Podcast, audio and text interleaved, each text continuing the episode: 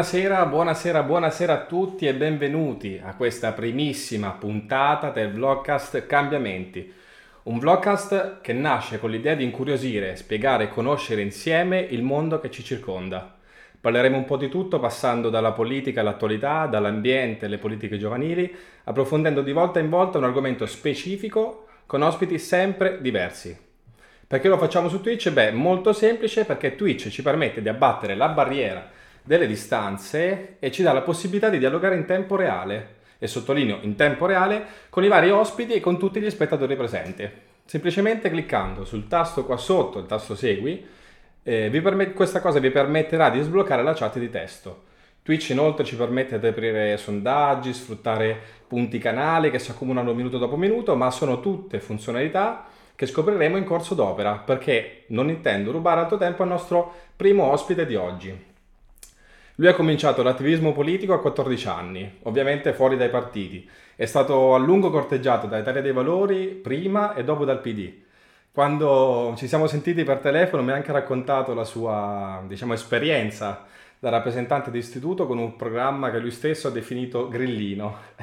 Si avvicina al movimento nel 2012 per la campagna elettorale delle comunali di Alessandria e rimane a dare una mano ai consiglieri, occupandosi di bilancio. Diventa poi collaboratore del gruppo consigliare dopo la sua laurea e si dimette per coerenza otto mesi prima della sua candidatura eh, alla tornata elettorale regionale. Diventa consigliere regionale nel 2019, occupandosi di sanità e prevalentemente di ambiente, energia ed imprese. Nel 2020 diventa capogruppo. Nonostante sia giovane, possiamo dire che appunto ha una carriera di tutto rispetto, insomma, quindi sono lieto di avere questa sera con noi il consigliere regionale del Movimento 5 Stelle Piemonte, Sean Sacco. Buonasera, Sean. Ciao Daniele. Allora, ecco, diciamo che la prima cosa che mi ha colpito dalla nostra telefonata che abbiamo fatto ovviamente prima della, della live è proprio questo programma grillino, no? Da rappresentante di istituto. Ecco, tu cosa intendi per il programma grillino? Sì, diciamo che... Um quando ci siamo presentati abbiamo fatto una lista quando facevo la quarta superiore eh, perché c'era un po' di malcontento all'interno della scuola, una scuola molto grande con 700, eh, più di 700 alunni e si vociferava che ci fosse poca trasparenza sulla gestione dei fondi d'istituto, no? eh, perché venivano raccolti tanti soldi per fare le assemblee d'istituto e non si capiva bene in che modo venissero spesi, quindi c'era il sospetto che qualcuno facesse la cresta. allora boh, ci siamo presentati dicendo se eh, appunto eh, ci, ci, voterete come rappresentanti d'istituto, noi metteremo sulla bacheca della scuola tutte le spese, vi faremo vedere qual è il fondo cassa, quindi tutto quello che non spendiamo lo mettiamo in un fondo con tanto di ricevute e quant'altro. E così abbiamo fatto per un anno ed è stata una, una bella esperienza, abbiamo anche rifondato il giornalino scolastico e e quant'altro, tante piccole cose che ci hanno consentito di mettere da parte 1500 euro che eh, alla fine dell'anno invece di metterceli in tasca li abbiamo donati alla ricerca contro il cancro. Insomma, una bella, una bella... vediamo che anche ai, sì, ai livelli più bassi comunque c'è sempre un po' di mangia-mangia, insomma, generale. Ecco, diciamo, la prima domanda che volevo farti è, è, molto, è inerente proprio alla tua avventura con eh, il Movimento 5 Stelle. Ecco, il Movimento 5 Stelle ha, ricordiamo come regola, eh, dei due mandati massimo, no? Di poter fare solo due mandati eh, per le cariche elettive. Ecco, tu cosa pensi di fare una volta tornato nel mondo, tra virgolette, reale, no? nel mondo di, di tutti i giorni, al di fuori della politica? Ma eh, diciamo che mi, mi, piacerebbe molto lavorare nell'ambito energetico delle energie rinnovabili, che sono sempre state un po' è la mia passione. Sicuramente il futuro è uno dei motivi per cui mi sono anche avvicinato al Movimento 5 Stelle, questa, queste, queste 5 stelle diciamo, molto proiettate verso il futuro, ma anche eh, verso un, un, ambiente sostenibile e penso che sia proprio eh, il, il, periodo storico giusto per, per, affacciarsi sulle energie rinnovabili, in quanto c'è molto interesse eh, dal punto di vista della della società, ma c'è anche un, un, estremo bisogno dal punto di vista ambientale di eh, diventare appunto produttore di energia eh, rinnovabile, ma soprattutto pulita. Certo, assolutamente. Allora, come dicevo all'inizio di, questo, di questa live, di questa prima live, nostra prima live in vlogcast, Eh, il focus ehm, dei nostri appuntamenti sarà appunto quello di comprendere ciò che ci circonda e per questo cerchiamo di farlo grazie all'esperienza eh, diretta proprio de- degli ospiti. Cerchiamo di capire quello che succede intorno a noi, intorno alla società, che sia civile, politica, insomma, tutto, tutto ciò che, che, che comprende la società. E quindi questa sera abbiamo il piacere di avere te ospite e quindi vorrei proprio chiederti direttamente, ma cos'è che fa un consigliere regionale? Quali sono le competenze, diciamo, della regione? Perché c'è sempre, insomma, questo conflitto latente, no? Tra Stato e regione che non si capisce mai di chi sono le competenze, eh, di chi è la colpa quando si sbaglia, quindi c'è questo continuo scaricabarile tra Stato e regione, no? Che alla fine deresponsabilizza un po' tutti e lascia un po' a bocca asciutta. Quindi cos'è che fa un consigliere regionale?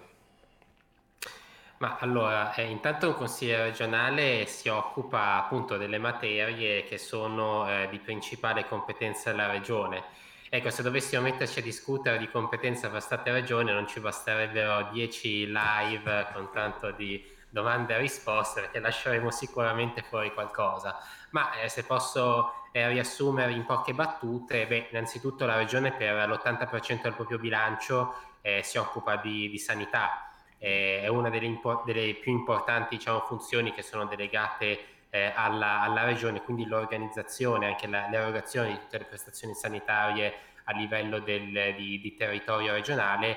E un'altra importante, importante, competenza è quella dei, dei trasporti, eh, tutto il, il, TPL, il trasporto pubblico locale, pensiamo ai contratti di servizio che vengono fatti con, con, con Trenitalia per esempio, certo. per eh, il, il, trasporto eh, su ferro dei pendolari, quello è tutto finanziato con delle risorse che in parte sono trasferite dallo Stato alle regioni, in parte vengono eh, cofinanziate dal, dall'ente regionale. Ma non solo, poi il, la, la, regione si occupa anche di, eh, di, altre materie, come per esempio eh, in ambiente è molto importante la parte legata ai rifiuti, eh, la parte legata alla qualità dell'aria, cioè il, la regione ha il dovere di pianificare tutto quello che è, che è la raccolta differenziata, cioè la raccolta di rifiuti, quindi anche la raccolta certo. differenziata a livello, a livello regionale e che poi viene poi eh, appunto implementata a livello di consorzio eh, nel, in, in, una situazione un po' più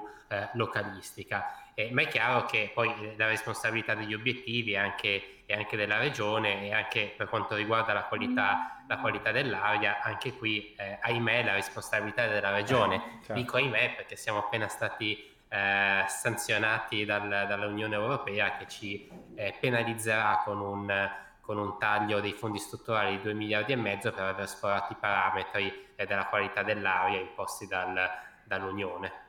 Eh, ma eh, poi si occupa di, di, anche altre materie, si occupa di agricoltura, della gestione dei fondi europei eh, dal punto di vista agricolo, si occupa di politiche sociali, eh, si occupa di eh, una parte diciamo residuale legata alle, all'artigianato, all'impresa, eh, al commercio, alla regolamentazione del, del, del, commercio, in parte delegata alle, alle regioni. Sono tante materie che diciamo, costituiscono quello che è il panorama eh, regionale e, e, i consigli regionali sono dei legislatori okay. eh, perché il, il, consiglio regionale fa delle leggi eh, c'è il Parlamento che fa le leggi nazionali poi c'è il consiglio regionale che fa eh, le leggi le leggi regionali che hanno ovviamente valenza solamente all'interno della, eh, della regione ma poi eh, soprattutto per chi come me è un consigliere d'opposizione c'è tutta la parte legata al, al controllo okay. perché c'è tutto tutto un aspetto legato al sindacato ispettivo che eh, significa, diciamo, ehm, perché appunto i consigli regionali hanno delle prerogative di, eh, di vigilanza e controllo no? all'interno del, eh, dell'ente per vedere che tutto si svolga eh, al meglio e può intervenire interrogando la giunta attraverso question time, interrogazioni, interpellanze eh, per avere delle risposte su alcuni temi che magari sono, eh, sono poco chiari oppure attraverso eh, l'accesso agli atti che ti permette di entrare in mano di documentazione che altrimenti appunto non, a cui non avresti potuto avere accesso certo. Quindi diciamo che appunto eh, non è come si dice spesso no? che i consiglieri di minoranza non servono a nulla perché tanto c'è, il, c'è il, lo strapotere della maggioranza, no? insomma eh, la minoranza ha proprio il controllo di, ha proprio il, il, il, compito di controllare i lavori della maggioranza attraverso appunto eh, diversi strumenti. Quindi quali sono questi strumenti che, eh, come dicevi prima, un consigliere eh, regionale può, può, avere per controllare questa sì. maggioranza? A me viene in mente per esempio proprio mh, tu presentasti la diffida eh, all'assessore piemontese Icardi, all'assessore alla sanità Icardi, proprio durante sì. la prima gestione del Covid. Sì, eh, praticamente eh, durante la seconda, la seconda ondata Covid eh, abbiamo deciso di depositare questa mozione di sfiducia all'assessore perché diciamo che la prima ondata passa perché è chiaro che nessuno si aspettava la prima ondata e fare processi eh, su quello che è avvenuto durante la prima ondata è, è diciamo abbastanza disonesto dal punto di vista intellettuale, ma poi abbiamo avuto anche una, un certo periodo di pausa, il periodo estivo dove eh, diciamo, fenomeni virologi, soprattutto vicini ad ambienti di centrodestra, eh, dicevano che eh, il virus era morto, era clinicamente morto e ormai eh, potevamo stare tranquilli e qualcuno urlava eh, riapriamo tutto, buttiamo nel cesso la mascherina e poi eh, ci siamo trovati eh, invece ad affrontare una seconda ondata molto più violenta della prima con delle, delle, delle, delle immagini che arrivavano dagli ospedali di gente in barella messa per terra perché non c'era più posto certo. per, per, ricoverare. Bene, lì abbiamo fatto una mozione di sfiducia per chiedere appunto la, le, le, dimissioni del, dell'assessore Riccardi che hanno fatto di tutto per non farci eh, discutere e, eh, ma non solo, diciamo appunto come consigliere regionale hai anche la possibilità di fare eh, denunce che vengono anche riprese eh, dai, dai, giornali, hai comunque un certo, un certo, spazio mediatico che ti viene concesso soprattutto sulle televisioni eh, locali, anche il, il, TG regionale o eh, appunto le, la parte di, di, di stampa certo. o di quotidiani che escono sul, sul territorio, lì hai comunque abbastanza spazio per poter dire eh, la tua per poter denunciare alcune situazioni oppure appunto eh, utilizziamo anche, anche, i social per diffondere certo. il lavoro che facciamo e quant'altro. No, appunto, come, come dicevi prima,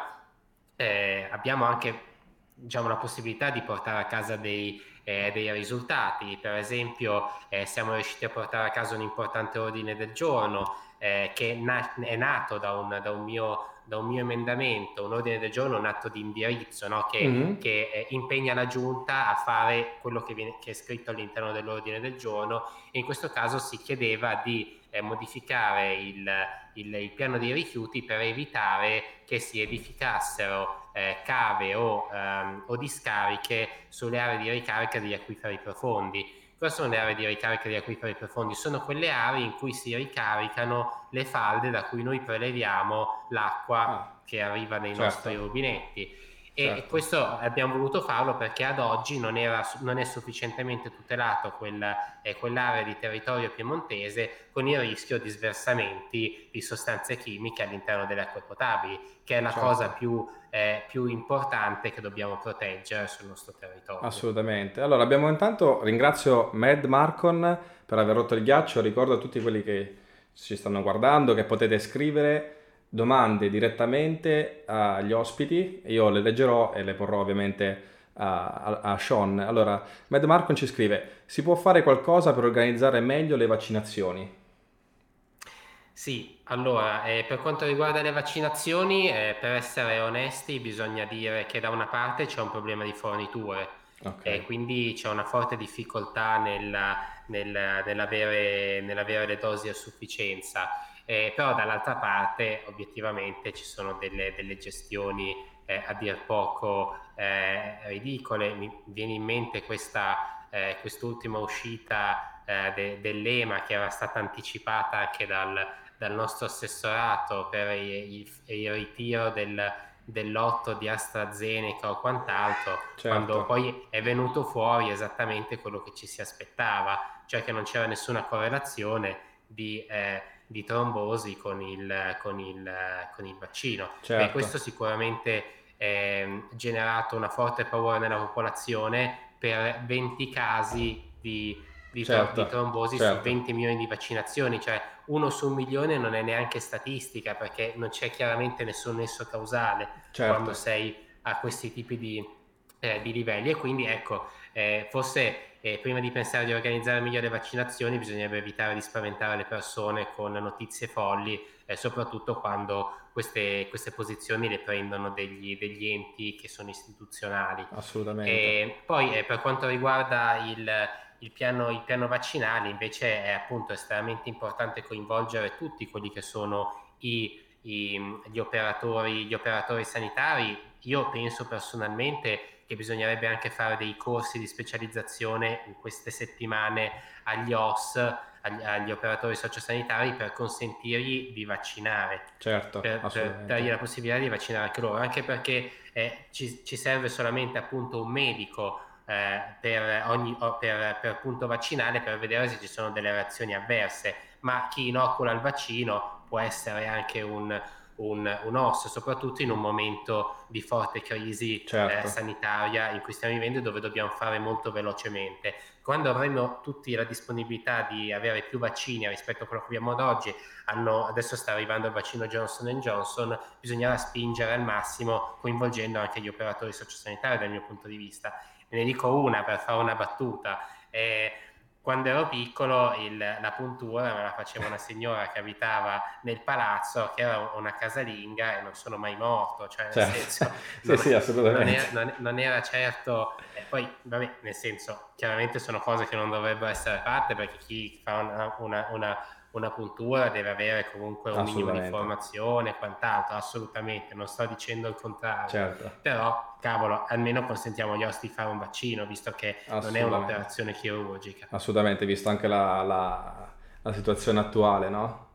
Allora, sì, io esatto. parlando di, di, regione mi viene in mente la riforma del titolo quinto e quant'altro. Ecco, tu che vivi proprio tutti i giorni, quotidianamente, la, il, il ruolo della, della, regione, dei consiglieri e della, della, giunta. Ecco, tu sei d'accordo con quanto è stato fatto oppure preferiresti un maggiore intervento dello Stato? Sei più verso una maggiore libertà per le regioni? Che, che orientamento hai più o sì. meno? Ma allora ci sono eh, alcune materie che è meglio gestire a livello territoriale, penso la formazione professionale, perché sono molto più vicine a quelle che sono le esigenze magari del singolo territorio, perché magari in un, in un territorio abbiamo una prevalenza di un certo tipo di imprese o di un certo tipo di, eh, di domanda dal punto di vista del mercato eh, del lavoro. Eh, mentre per quanto riguarda invece altri aspetti come per esempio la sanità che è totalmente in mano eh, alle regioni, io eh, penso che eh, un accentramento della sanità risolverebbe tanti problemi di disparità a, certo. livello, a livello italiano che ci sono, perché obiettivamente un cittadino eh, siciliano calabrese non ha gli stessi diritti eh, di un cittadino lombardo dal certo. punto di vista delle cure sanitarie, deve spostarsi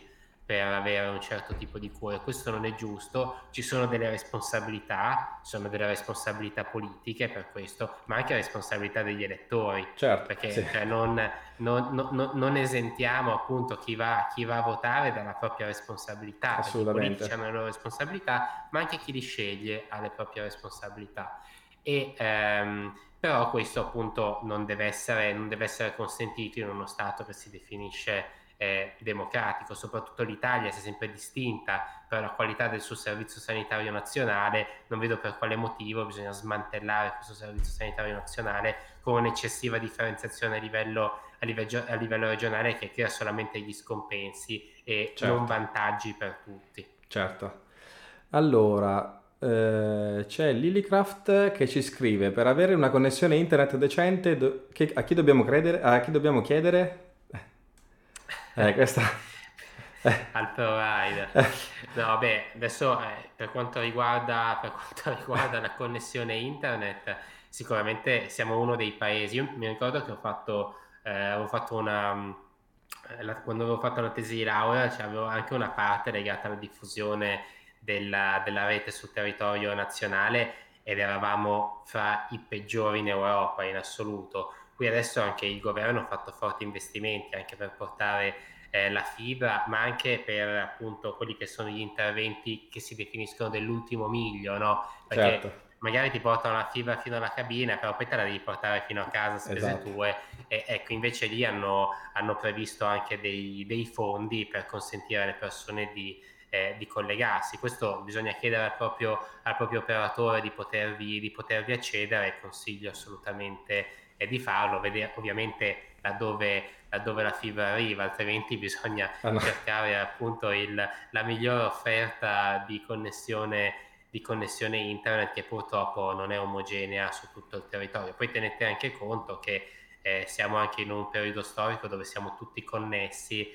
e quindi certo. la rete è particolarmente eh, sovraccarica, però andiamo in questa direzione, andiamo nella direzione dell'iperconnessione eh, di, di, sempre maggiore smart working. Abbiamo scoperto che esiste questo smart working e, e le aziende vanno avanti lo stesso, incredibilmente. Certo. E, e, quindi dando magari la possibilità, non sempre, perché poi uno perde anche l'interazione umana con, con il prossimo, però almeno qualche giornata a casa in smart working si può tranquillamente fare, decongestionando il traffico, decongestionando i mezzi certo. pubblici e dandoti anche magari la possibilità eh, di stare più con i tuoi figli o con i tuoi familiari, con le persone diciamo, a cui tieni senza perdere tante ore della giornata per un viaggio. Certo, certo, diciamo che è sempre quella linea sottile no? tra dire meglio e peggio, eh, è più bello smart working, però sì, però mi manca la parte, eh, giustamente, la parte sociale, insomma, c'è tutta quella, c'è come questa linea... Tutto ci va equilibrio. Esattamente, come sempre.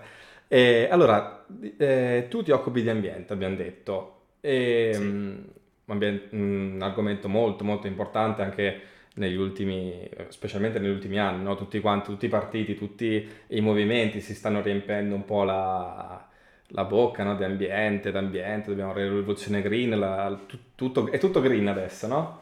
Ecco, Il mi viene da chiederti allora, esatto, eh, mi viene quindi da chiederti adesso cos'è che ha fatto la regione Piemonte fino adesso per realizzare, appunto, per avviare questa rivoluzione green, no? Che tutti quanti eh, sbandierano, ma che poi va fatta. Nella, nella... A, parte, a parte il niente, dici? esatto, esattamente.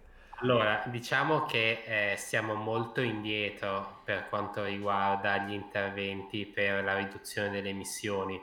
Si sta iniziando adesso a parlare di qualcosa di serio perché c'è una forte spinta a livello nazionale e soprattutto una forte spinta di provvedimenti nazionali che grazie al Movimento 5 Stelle, permettimi eh, di dirlo, ci hanno consentito di portare a casa ehm, importanti novità eh, certo. dal punto di vista del, dell'edilizia come il 110 che ci consente l'efficientamento delle nostre case, ma anche le comunità energetiche che ci consente di scambiare l'energia rinnovabile prodotta fra cittadini, fra cittadini privati. E, ehm, però, eh, appunto, come, come, ti dicevo prima, abbiamo avuto una, una, un procedimento di infrazione per 2 miliardi e mezzo di euro che ci verranno decurtati dai fondi strutturali, cioè dai fondi europei che ogni sette anni ci vengono dati per certo. fare tutta una serie di programmazioni a livello territoriale e questo peserà tantissimo. Certo. Perché eh. è stato fatto questo? Perché abbiamo superato eh, la soglia che è imposta dall'Unione Europea eh, di sporamenti, perché ti viene data una soglia che tu non puoi sporare per quanto riguarda le polveri sottili, gli ossidi d'azoto, eccetera, eccetera, e noi l'abbiamo spora, sporata diciamo del doppio rispetto al massimo, al massimo consentito eh, quanto, a livello di tempistica, no? Certo. Cioè siamo stati due volte sopra le giornate eh, consentite per, per gli sporamenti certo. è chiaro che magari a volte ci sono delle condizioni climatiche che ti portano a uno sforamento. Per esempio, tu puoi avere delle centraline che perché l'altro giorno ho preso fuoco un monte vicino a Torino, eh, Mosinè, sì. le centraline sono andate in palla, ma quello ti può capitare un giorno o certo. due giorni. Non va bene che la, la questione no. duri per mesi. Soprattutto allora, lì... Certo, no, dico soprattutto dopo il, insomma, il lockdown che comunque ha abbassato la produttività eh sì. incredibilmente, quindi insomma... Sì, sì, è abbassato le emissioni e poi anche lì ci sono, eh, diciamo, è, una, è, un, è un, insieme di, di, di, responsabilità, da una parte ci sono i trasporti e dall'altra parte ci sono i riscaldamenti, perché c'è tanta gente che ad oggi si scalda con la legna che è estremamente inquinante, certo. è rinnovabile, è un bene rinnovabile, però è estremamente inquinante, soprattutto certo. se hai delle stufe vecchie o dei vecchi caminetti. Allora, abbiamo una e... domanda da Andrea Nick 94 che ci chiede: sono in programma maggiori incentivi per l'acquisto di un'auto elettrica e conseguente ampliamento delle strutture di ricarica? Allora, per le strutture di ricarica eh, no, okay. però eh, per quanto riguarda invece il, l'acquisto delle auto elettriche sì. Eh, è stato fatto un bando della regione l'anno scorso, che tra l'altro faceva abbastanza ridere perché ci hanno messo un milione di euro, eh, dove a seconda della se rottamavi un'auto fino a 1,4 euro e la sostituivi con un'auto a basso impatto ambientale, quindi a basse emissioni di CO2 e anche di eh, ossidi di azoto, perché c'è una tabella che bisogna leggere con questi due parametri, ti consentiva di arrivare fino all'auto più pulita in assoluto, mm-hmm. che è quella elettrica, che ti consentiva un, un, un bonus da 10.000 euro. C'è un problema, ecco. che hanno avuto domande per 7 milioni di euro e in più tantissime persone che volevano avvicinarsi a questo tipo di incentivo non lo hanno fatto perché hanno detto noi non possiamo per magari che avevano bisogno di cambiare la, l'auto molto velocemente certo. no? perché magari avevano una vecchia auto volevano fare questo passaggio all'elettrico, il problema è che non erano sicuri di avere il bonus della regione, perché certo. se c'è capienza ottieni il bonus, se non c'è capienza lo perdi e questo è un problema perché se tu sei ricco puoi certo. anche dire vabbè io compro l'auto poi faccio domanda se mi arrivano i 10.000 euro va bene se no pazienza certo. ma per la maggior parte delle persone non avere 10.000 euro su un'auto e quindi averla pagata 10.000 euro in più cavolo certo. una bella mazzata eh, pertanto cioè, è uno stipendio annuale diciamo? è quanto e, si guadagna in un anno praticamente.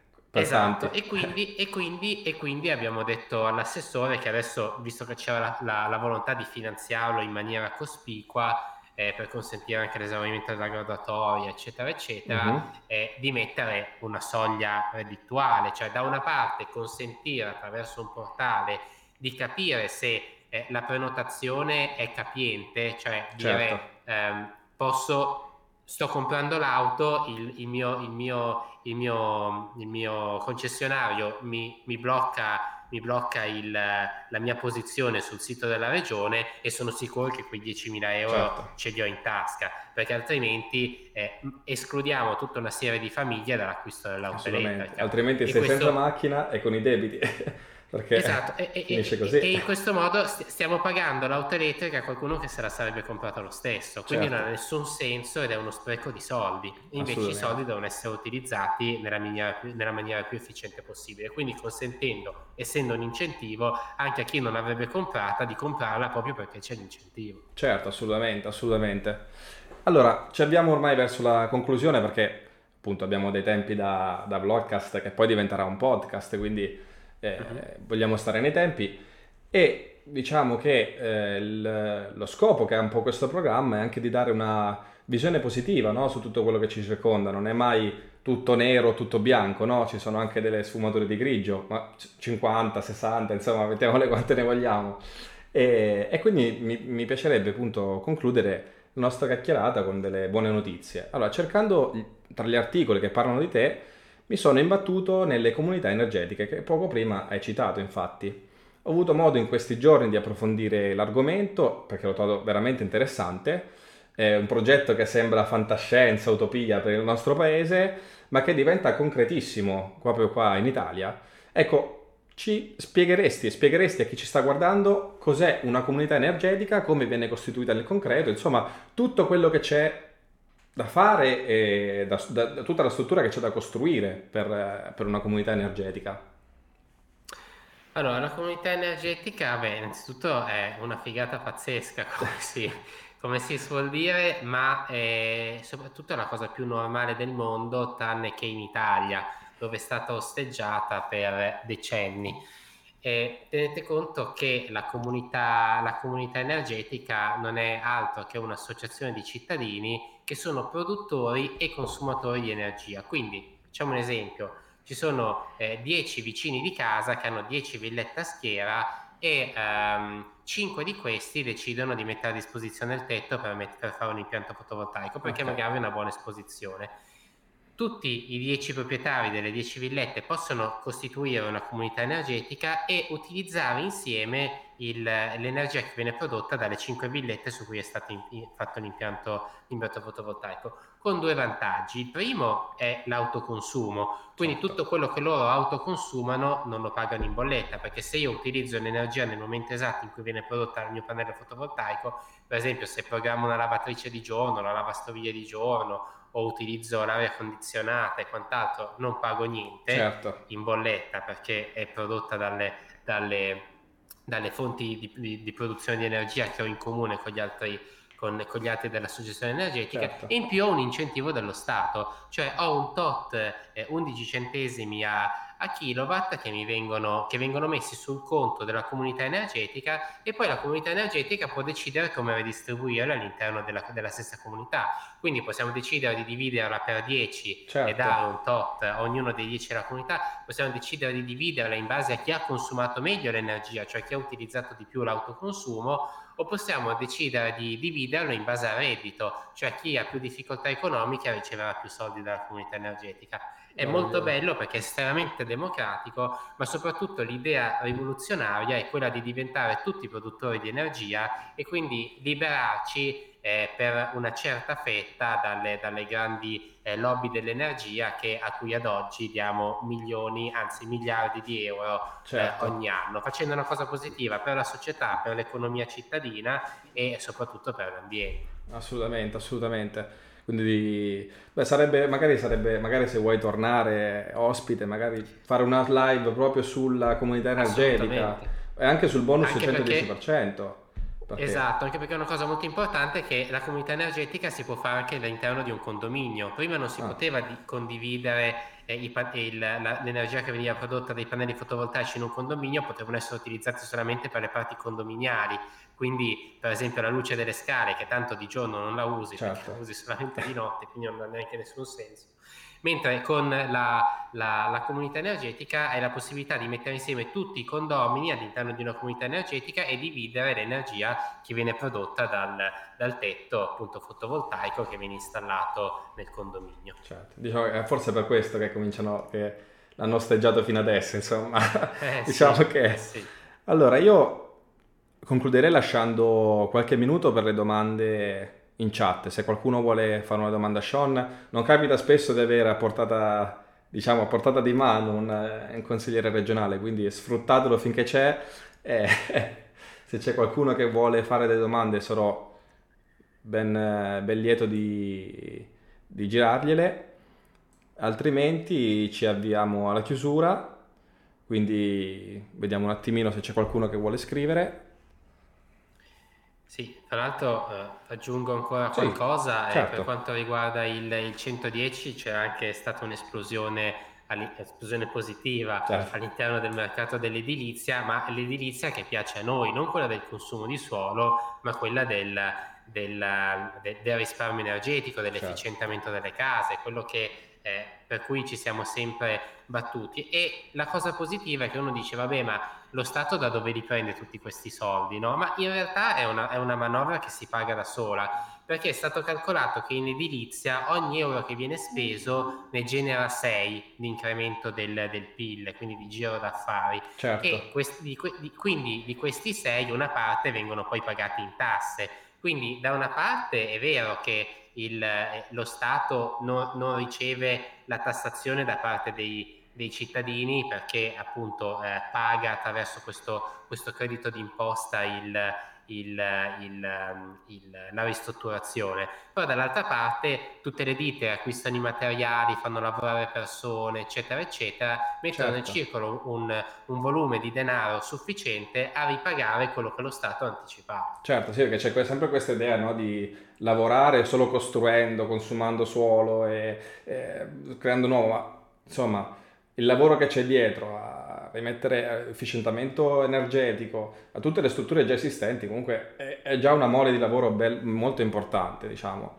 Allora Ner, sì. Nerlaglioli Pro ci chiede cosa può fare la politica per noi giocatori? Si possono stanziare fondi per gli sviluppatori e content creator? Allora giocatori immagino videogiocatori in questo sì allora eh la politica può fare tutto quello che vuole, questa qui è più politica a livello, a livello nazionale che a livello, eh, che a livello regionale. Sicuramente il, diciamo, il, è un mercato, è un mercato importante, è un mercato in via, in via di sviluppo, in, in forte crescita e eh, lo Stato deve sempre essere attento a, quelli che quelle che sono le opportunità che si, che si sviluppano all'interno dei, eh, dei vari mercati e soprattutto per quelli che sono i mercati, i mercati emergenti, non solo dal punto di vista di un paese come mercato certo. emergente, ma più come settore, certo. come settore emergente. Sicuramente quello dei, eh, dei giocatori è un, è un è un settore che, ma forse più che eh, per quanto riguarda il, i giocatori veri e propri, tutto quello che riguarda lo sviluppo, anche attrarre, attrarre aziende che si occupano dello, dello, sviluppo di software e di giochi all'interno del, del, territorio italiano sarebbe estremamente importante dal punto di vista della, eh, della crescita del, del, eh, del settore, dell'economia, certo, ma, anche, ma, anche, ma anche e soprattutto anche tutto l'indotto che si genera, che si genera intorno. Per esempio, eh, pensiamo al, al, a Twitch, no? che appunto certo. eh, dà la possibilità di, eh, di, condividere anche quelle che sono le varie, le varie esperienze, scambi, dibattiti anche su quelle che sono le esperienze di gioco e, eh, e quant'altro. Eh, cavolo, quello è un nuovo lavoro. Assolutamente. È un lavoro che lo, è, un lavoro che se, se, una cosa funziona lo Stato la deve incentivare, non la deve eh, certo. diciamo, soffocare con tasse certo. o quant'altro. Beh, sicuramente... Quindi, eh, ecco, eh. questo sicuramente è una cosa che, eh, che potrebbe fare eh, la politica, anche aiutare eh, quelli che sono i... quelli che, incentivare quelle che sono le idee eh, dei giovani e di chi si affaccia su, eh, su mercati nuovi, dando il giusto, il giusto sostegno affinché siano eh, motivo di, di, crescita e anche di, di benessere per il paese. Certo, mi viene da pensare un po' male, no? Eh, anche in questo caso. Magari si disin- disincentiva perché potrebbe essere un concorrente, no? Del servizio pubblico nazionale di informazione. Io, io stesso difficilmente guardo ormai la televisione intesa come Rai 1, Rai 2, Rai 3, Rete 4, sì. Canale 5, Tele 1, ma o, o, mi appoggio a piattaforme di streaming online come, possono, come può essere Netflix, eh, Prime Video, così, o anche lo stesso Twitch. A me è capitato più volte ah, sì. di, di, di, di, guardare in prima serata invece che, le, invece che i programmi in programmazione appunto sulla televisione normale, proprio serate su Twitch. Quindi... Sì, ma credo che la nostra sia l'ultima generazione legata alla televisione, diciamo sì. quelle che arrivano dopo hanno anche, anche, anche, canali di informazione che sono totalmente diversi. Questo certo. appunto stiamo, stiamo sper- sto, sto sperimentando Twitch per la prima volta e devo dire che mi piace molto come eh, come, come, format e come, come, idea perché consente anche di scambiare opinioni con, con quelli che sono eh, gli ascoltatori, quindi non è un, un'intervista certo. unidirezionale dove tu fai le domande, io rispondo e chi ci, si, certo. a chi ci ascolta o gli va bene o gli va bene, no? Esattamente. c'è la possibilità di, di interagire e magari di approfondire quelle che sono eh, le, le, le, richieste che ci vengono, che ci vengono sottoposte. Assolutamente, e, anche un modo per eh, comunicare. Pensiamo, pensiamo, anche, pensiamo, anche, ai giornali, ma un, un millennial non compra un giornale, no. cioè eh, si informa leggendo le notizie su internet e magari andando ad approfondire quelli che sono i dibattiti che può,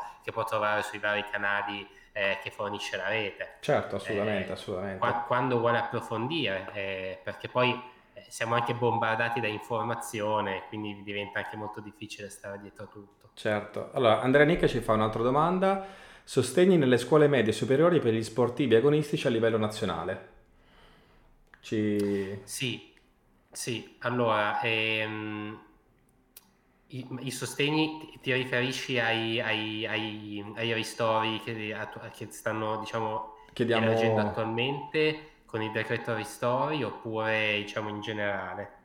Vediamo un attimino. Ricordiamo per, che per abbiamo... rispondere meglio alla domanda. Certo, ricordiamo che abbiamo un delay di 10 secondi più o meno tra, tra noi. No, e... perché questo potrebbe essere, no, per gli sportivi agonistici a livello nazionale, eh, no, forse magari lui dice per incentivare appunto lo sport agonistico. Suppongo di sì. Suppongo all'interno di sì. delle scuole, sì. sì. Un e, po' al modello americano, via, insomma. Sì, sì, no, perché, perché lui parla dei, degli, degli sportivi che che appunto che vanno a scuola. Ma eh, io posso parlare in prima persona di questa cosa qui perché ehm, vabbè, io ho avuto un, un, un passato agonistico nel, nel mondo mm. del, dell'equitazione quando si dice datti all'ippica, no, io mi sono dato all'ippica ancora prima di fare politica, quindi... E sono anche arrivato a livelli importanti, esatto. mi, allena, andavo, mi allenavo tutti i giorni con 3-4 eh, cavalli al giorno da, da lavorare e quant'altro e, Ecco, devo dire che lì non ho avuto nessun sostegno dallo Stato, anzi lo Stato mi disincentivava a fare sport.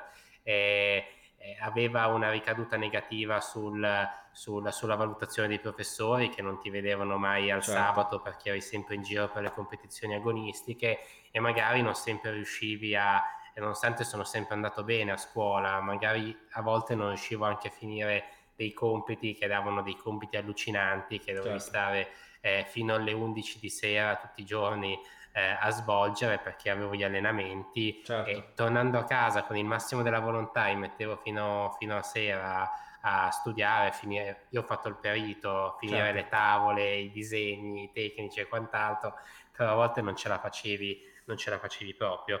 E ecco, infatti, sì, e, sì, il mio sì. era uno degli sport minori, come diceva come dice, dice, Andrea. Per incentivare gli sport, secondo me eh, lo Stato dovrebbe da una parte eh, aiutare anche economicamente eh, le persone come diciamo, si, si, eh, si, faceva anche nei certo. paesi, eh, certo. come dire, eh, socialisti, certo. no? dove c'era, c'era, una forte, c'era una forte domanda di, di, di, atleti da far crescere nelle, nelle più svariate discipline. Sì. E, ehm, e dall'altra parte instaurare anche un minimo di cultura eh, negli insegnanti che spesso sono i primi ad ostacolare quelli che sono il... Adesso non, non generalizziamo no, perché certo, invece certo, certo, ne ho avuto tanti che mi hanno sostenuto e meno male che c'erano, però con altri eh, ho avuto veramente delle grosse, delle grosse difficoltà. Secondo me la scuola dovrebbe valutarti con un plus se certo. tu ti certo. dai agli sport agonistici e hai una carriera agonistica soprattutto quando raggiungi certi livelli e non eh, con un sistema estremamente fossilizzato come quello italiano dove non puoi uscire di una virgola a differenza di quello americano dove invece gli sportivi esatto. sono estremamente incentivati eh, e dove vieni penalizzato se non hai una, una vita regolare, eh, scuola, casa certo. e, e e, ehm, Una vita standard e via. E, esatto, è, è, giusto l'allenamentino uno o due volte alla, alla, alla, settimana che non può essere lo standard di allenamento di un agonista. Assolutamente. E quindi è, chiaro, è chiaro che una, quello che può fare lo Stato è, incenti, incentivare dal punto di vista della, de, de, dell'obbligo anche degli insegnanti di valutarti in maniera... Eh, cioè, tenendo conto il fatto che eh, tu devi dedicare molto tempo allo sport, quindi con un certo tipo di... Ehm, di una, una, sorta di bonus no? certo. che ti certo. consente di comunque mantenere un buon, un buon rendimento eh, a livello scolastico e soprattutto una maggiore flessibilità della scuola che certo. possa andare incontro a quelle che sono le esigenze degli studenti agonisti. E, eh, soprattutto, e un'altra cosa che eh, può fare lo Stato è intervenire con il sostegno economico, ma questo dovrebbe farlo attraverso le federazioni per tutti gli under, cioè tutti quelli che non hanno un lavoro e quindi non si possono permettere eh, magari perché non hanno una famiglia ambiente di fare certi sport certo. e quindi fanno tutti il calcio perché non costa, costa molto poco, no? cioè certo. giusto, giusto, le scarpe da pallone e il costo dell'iscrizione, ma magari per altri sport servono, servono più soldi e che il, il, um, il, limite economico è escludente per tantissime persone, per uno Stato che deve, deve rimuovere tutte quelle differenze sociali come previsto dalla Costituzione, esatto. non può essere assolutamente accettabile. Esatto, esatto. Tu hai iniziato... E non ci vanno tanti soldi, eh? no, non no. ci vanno tanti soldi. No, assolutamente. Ti tornano la... tutti indietro. La volontà è quella che, che tante volte frena. Esatto. Ecco, per concludere, visto che suppongo non ci siano altre domande, eh, tu hai iniziato politica veramente giovane, no? Diciamo prima a 14 anni, o nella tua forma di politica ovviamente, non politica eh, nazionale o regionale. Ecco, che cosa ti senti di dire ai giovani che magari sono scoraggiati o hanno perso un po' la fiducia nella politica, no? Cosa, cosa ti senti di dire loro di, per, per, conti, per, continuare a credere nella politica? Che comunque la politica è tutto, cioè tutto intorno a noi è politica. Quindi eh, cosa, cosa sì. vorresti dire? Ogni, ogni scelta che fai durante la giornata fai una scelta politica, da cosa compri al supermercato a quale automobile acquisti o come decidi di spendere il tuo tempo libero. E a quelli, ai ragazzi che si avvicinano al mondo della politica, ma anche a quelli che diciamo, si vogliono allontanare, eh, dico che eh, se non si occupano loro del, del, del, proprio futuro, se ne occuperà qualcun altro e non esatto. sempre eh, si cade in piedi, ecco. Esattamente. Eh, perché tante volte chi se ne occupa fa solamente il suo interesse, non quello della collettività, ma anche chi cerca di fare l'interesse della collettività ha bisogno del sostegno della collettività, perché da solo un politico non va da nessuna parte se non ha, se non ha il consenso e anche l'aiuto delle, delle persone che condividono eh, insieme, insieme al politico una certa idea di eh, di sviluppo, perché l'unico modo da poterlo attuare non serve solamente una buona legge, ma serve anche che le persone credano in, eh, nelle buone leggi e che le applichino tutti i giorni certo. con comportamenti eh, virtuosi. Certo. E quindi do il mio, il mio più, più, più, più spassionato consiglio è quello di occuparsi di politica, di conoscere,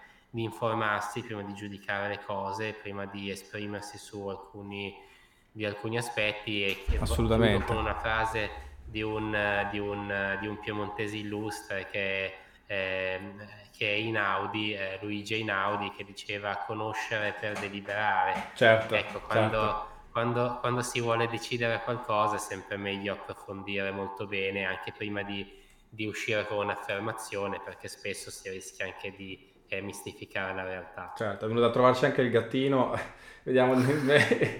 Allora, io chiuderei qui la diretta, insomma. Ti ringrazio ovviamente in prima battuta per essere stato con Grazie noi.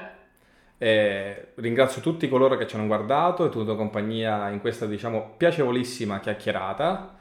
Eh, potete trovare la puntata di oggi in versione podcast su Spotify e poi verrà caricata su YouTube. Quindi grazie ancora, una buona serata, a presto ad un'altra puntata di Cambiamenti. Grazie mille. Ciao. Ciao a tutti.